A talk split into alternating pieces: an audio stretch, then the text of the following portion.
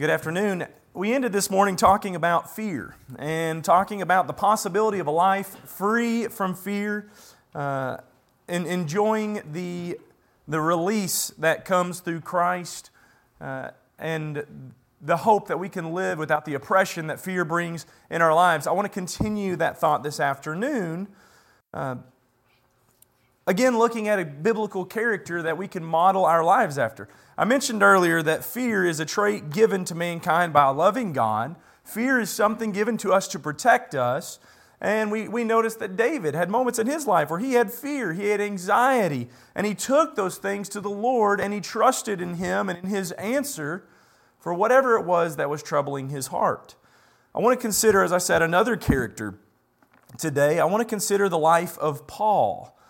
In 2 Corinthians chapter 11, if you open your Bibles there, 2 Corinthians 11, Paul is speaking to the Corinthians for the umpteenth time. He has had several uh, correspondences and visits with this congregation, and he is having to continue to defend himself in many ways uh, at a time when he really should not have to. And in chapter 11, he is talking about the things that they think make him weak.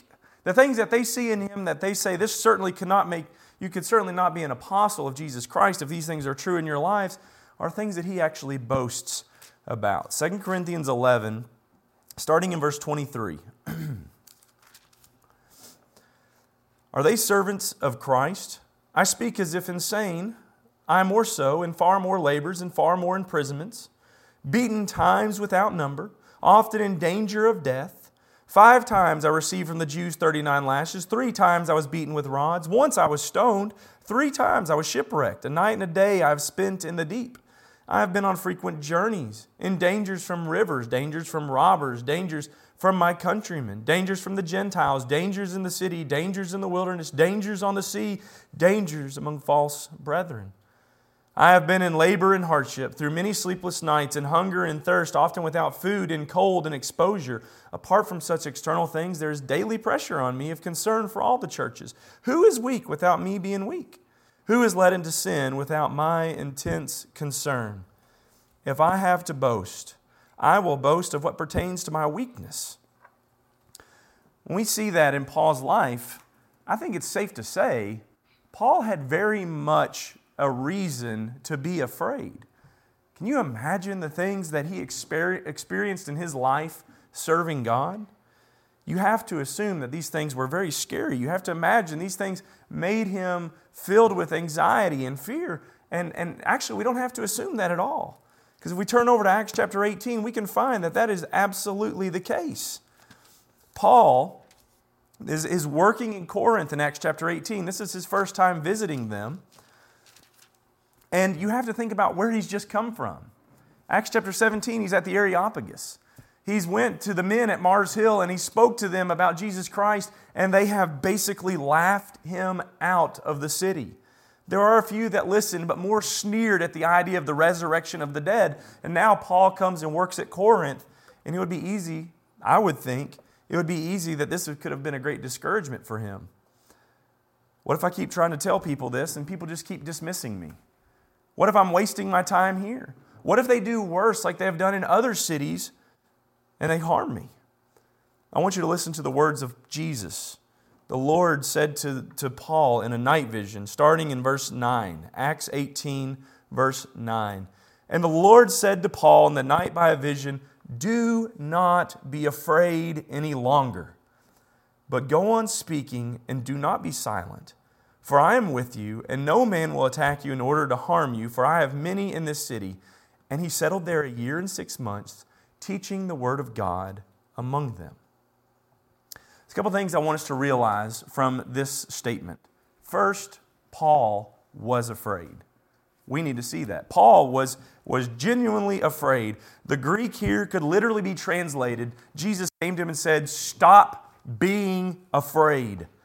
This fear was at, at, at the least causing Paul to doubt whether he should continue to speak, which was counter to what God's desire for him was. I also want you to notice the impact of God's word on Paul. he is suffering with this fear. The word of God comes to him and says, Don't be afraid, continue on. And for a year and a half, Paul continues on. He takes this message from Jesus and he allows it to, to motivate him. And, you know, he had every reason to be afraid. But when fear began to stand between him and the will of God, the Word of God was the source of comfort and motivation which caused later, Paul later, as we read about in 2 Corinthians, to say, I can boast even when I'm weak.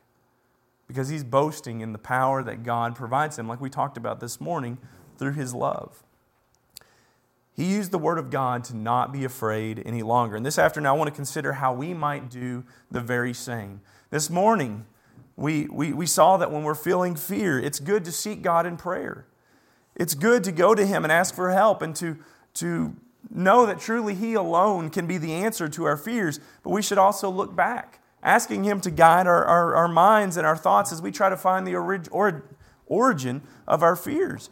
And as I pointed out, that oftentimes they originate from something because of our lack of control or our feared lack of control. Uh, somehow it's manifested itself in our lives. And there's three ways that it commonly manifests itself in the lives of people today. Fear preys upon the perception of threat. Usually, a threat against our security, a threat against our significance, or a threat against our love.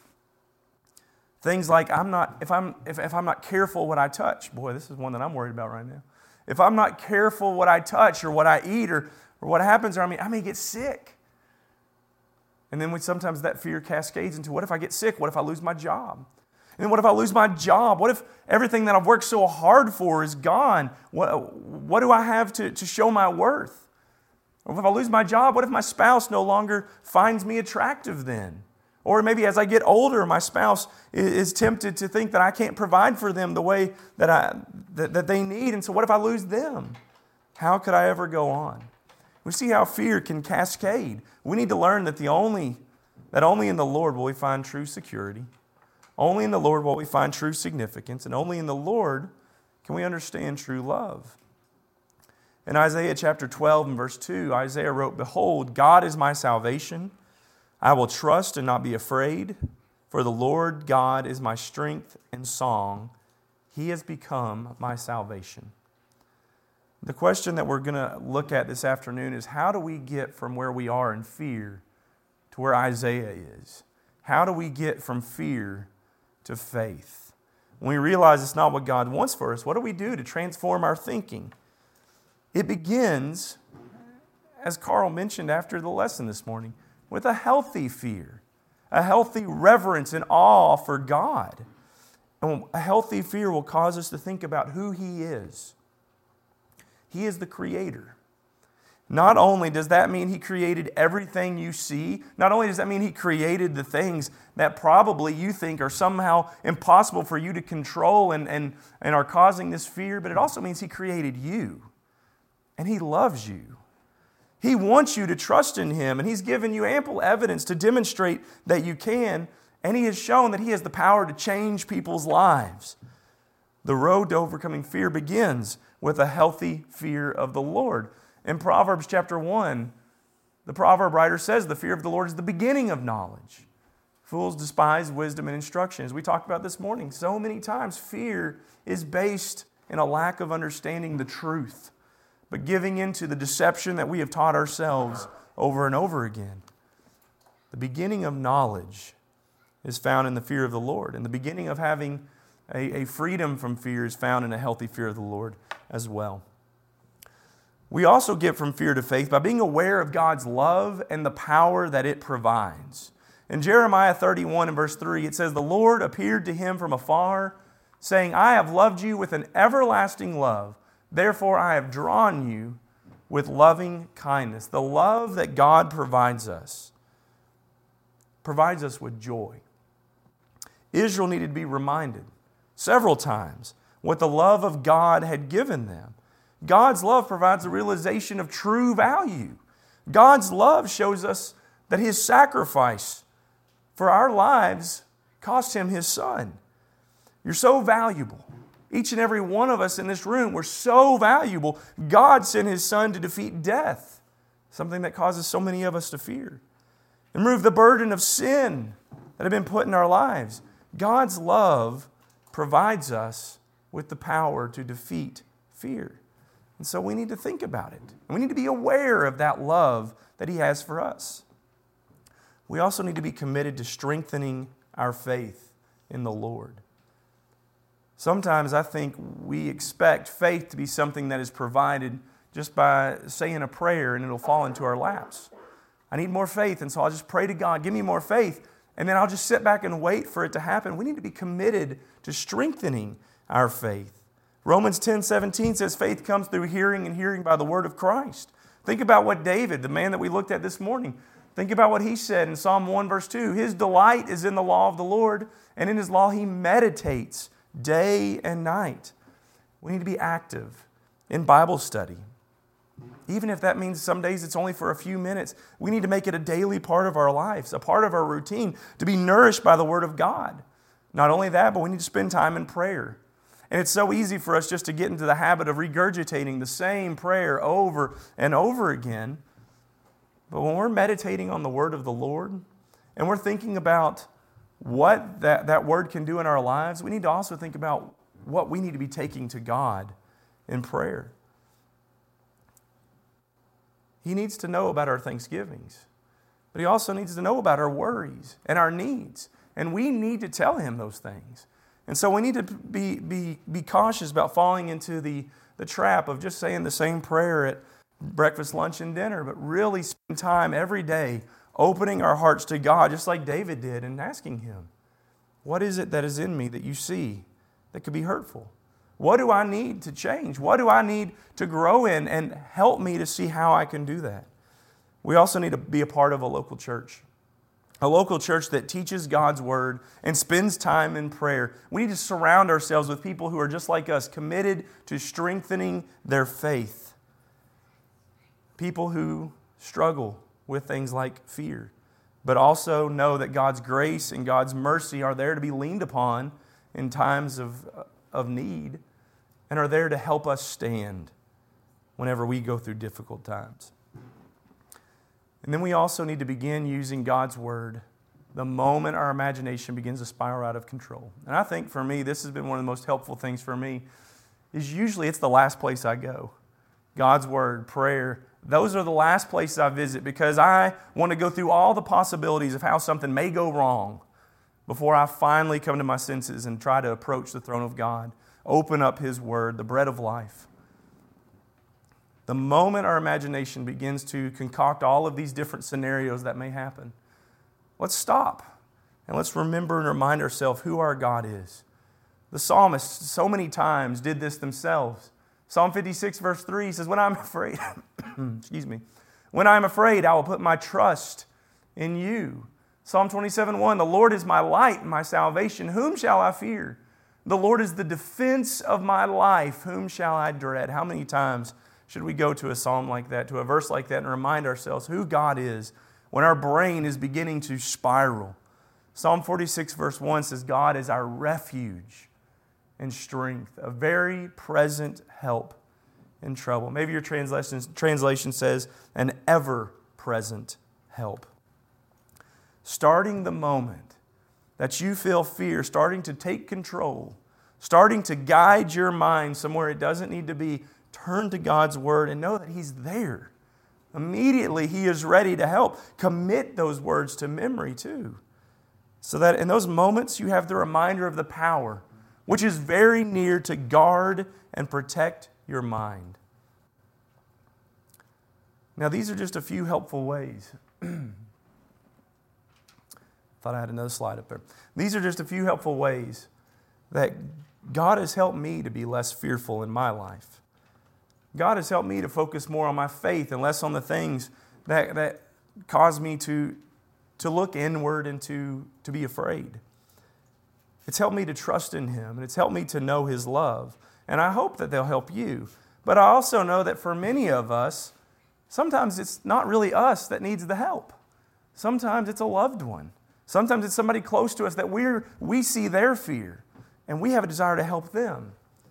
And so I want to close this lesson giving you a few tips that I hope will help you deal with others with, uh, with their fears as well. Number one, and this one is probably the hardest one for me to overcome, is don't become impatient. It is so easy to do this, and, and we need to realize we probably don't fully understand the situation that whoever this is, is is going through. We probably don't fully understand somebody else's fear. Proverbs 14, verse 29 says, He who is slow to anger has great understanding, but he who is quick tempered exalts folly. We need to be very slow to be angered with people whenever they are dealing with fear because to them that fear is very real, even if it makes no sense to us at all. How on earth can people live in windows? That doesn't make sense. I'm so glad that so glad that people were patient with me. We need to be slow, long suffering when we're helping someone try to overcome fear in their life. We also need to not think ill of them for their fear. It can be so easy to think they're just doing this to try to get attention. They just want more attention from us, and they really just need to cut that out. That's, that's, that's not the right way to get attention. Romans 7, verse 15, Paul says, For what I am doing, I do not understand. For I'm not practicing what I would like to do, but I'm doing the very thing I hate. Whenever we're helping somebody else deal with their fears, we need to realize that most likely they're not doing it for attention. Yes, granted, sometimes that does happen. Sometimes people manipulate that way. But more often than not, the people that are going through this, they're embarrassed. They don't like it. They're not going through it for, for the fun of it. They would rather change than anything else. And so let's keep our hearts and our minds clear of any ill thought for them. Let's also, and likely just like impatience, this is another hard one for me, let's not be critical. In 1 Thessalonians 5:11 says, "Therefore encourage one another and build one another up just as you also are doing." We need to speak wholesome words that build people up. We need to be gentle, and we need to be supportive, and we need to help individuals build their own self-confidence. And I know that sometimes we get the mindset that we can overcome these things by, by bullying people into seeing the, the silliness of their fear. And in many aspects, the thing that they're afraid of can be quite silly. But being critical of them and cutting them down for their thoughts will not help them to overcome these fears. We also need to recognize that we shouldn't make them face their fears alone. This, there is a way that seems right unto man, and this is a way that seems right unto man. If we just lock somebody in a room with their fears, eventually they will see that there's nothing to them and they will come out having conquered it. I can speak as somebody from with experience with this method that does not work. That does not usually, typically work. It might cause us to, to repress those fears, but we will generally take them and apply them to something else much later in the future. Forcing someone to face their fears alone is not a way to help them. In Ecclesiastes chapter 4, in verses 9 and 10, it says, Two are better than one because they have a good return for their labor. For if either of them falls, the one will lift up his companion, but woe to the one who falls when there is not another to lift them up. When you're helping someone with fear, be there for them, even when you can't. There are going to be times when our friends, our children, our loved ones have to face a fear, and physically we can't be there. But we need to let them know the support that we are giving them, assure them of our confidence that they can overcome, and let them know that we want to experience this with them. We also shouldn't give fear constant attention. And I think this is a really tough one for a lot of us parents. In Philippians chapter 2 verse 4 it says, "Do not merely look out for your own personal interests, but also for the interests of others." When we know of a child, our own child that's that has a fear going on, has some sort of problem, we want to go to them every second and say, "How are you doing? Is this okay? How's it doing today? What about now? How is it going on?" Doing that can cause someone to focus on their own feelings and their own fears in a way that sometimes can become unhealthy. In fact, sometimes what is needed is for them to see the needs of others. for them to see what other people have feared and overcome, but also to see what other people need and how they can help. In fact, one, one thing that can help us to overcome fear is to become busy in somebody else's life, assisting them in ways that they need. And so let's not give it a t- constant attention. Let's also not be disappointed when they fail. And most often they will. Most often, people that are trying to overcome fear won't do it on the first try because they've probably tried and failed several times in the past, and they have to get past the point where they're convinced themselves, I can't do this. And that's going to take time. So don't become disappointed. Proverbs 3 in verse 27 says, Do not withhold good from those to whom it is due when it is in your power to do it. Brethren, people fail. Shouldn't come as a surprise to us. I think we all can recognize that in our own lives. We fail. And when people fail, usually they already feel ashamed. They don't need somebody else to come and to, to point out their failures. What they really need is someone to compliment their efforts, to find the things, the good that they were able to do, and to encourage them don't quit. Yes, you fell short, but that's, you made a bigger step this time than you did last time. You went, you went further into the pool than you went last time. You've stayed in your bed longer this time than you did last time. You're growing. And so keep it up. And lastly, we need to be very wise with our words. In Proverbs 16, verse 23, it says, The heart of the wise instructs his mouth and adds persuasiveness to his lips. It can be very tempting for us to try and rush through getting someone to overcome their fear. Saying things like, you know, you're kind of being a coward. Saying things like, you know what, you just, you have to do this. Just go ahead and do it.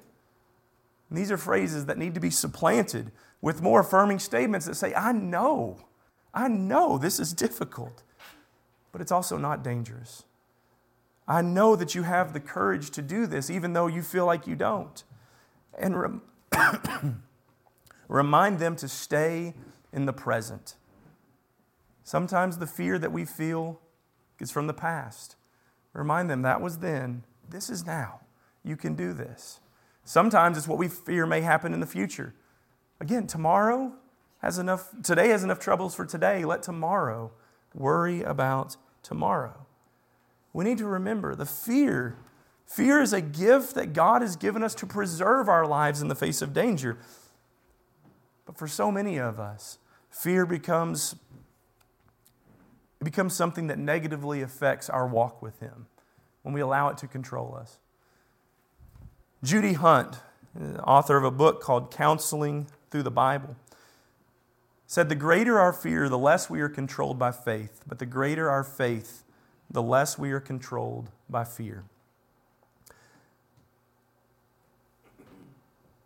If you need help removing fear from your life, what I want you to know is that I needed help too.